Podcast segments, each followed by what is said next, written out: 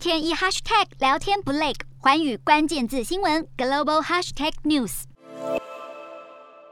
Do not be bullied by bullies. If they're making threats, you cannot back down. 美国联邦众议院议长裴洛西在近日前往基辅和乌克兰总统泽伦斯基会面。裴洛西和泽伦斯基针对人道援助及战后重建等议题进行对谈。接着马不停蹄在一号转往波兰的热舒夫召开记者会，表示乌国在面对俄罗斯这个霸凌者时不必退缩。裴洛西强调，直到乌方取得胜利之前，美国都会和乌克兰站在一起。不过，就在欧美领导们大力声援乌克兰时，德国总理。肖兹则是因为他先前不愿提供乌国重型武器而持续受到批评。其实德国在四月底就出现政策大转弯，同意提供猎豹防空战车等重武器给乌克兰，但这项历史性的决策似乎已来不及挽回肖兹在人民心中优柔寡断的形象。肖兹在劳工节集会上演说，遇到了大批民众举牌抗议。根据周日画报民调显示，德国有百分之五十四的人不满意肖兹的危机处理，认为他提供重武器的决定来得太慢，缺乏领导能力。不过肖兹在一号受访表示，自己宁愿谨慎行事，也不会仓促做决定。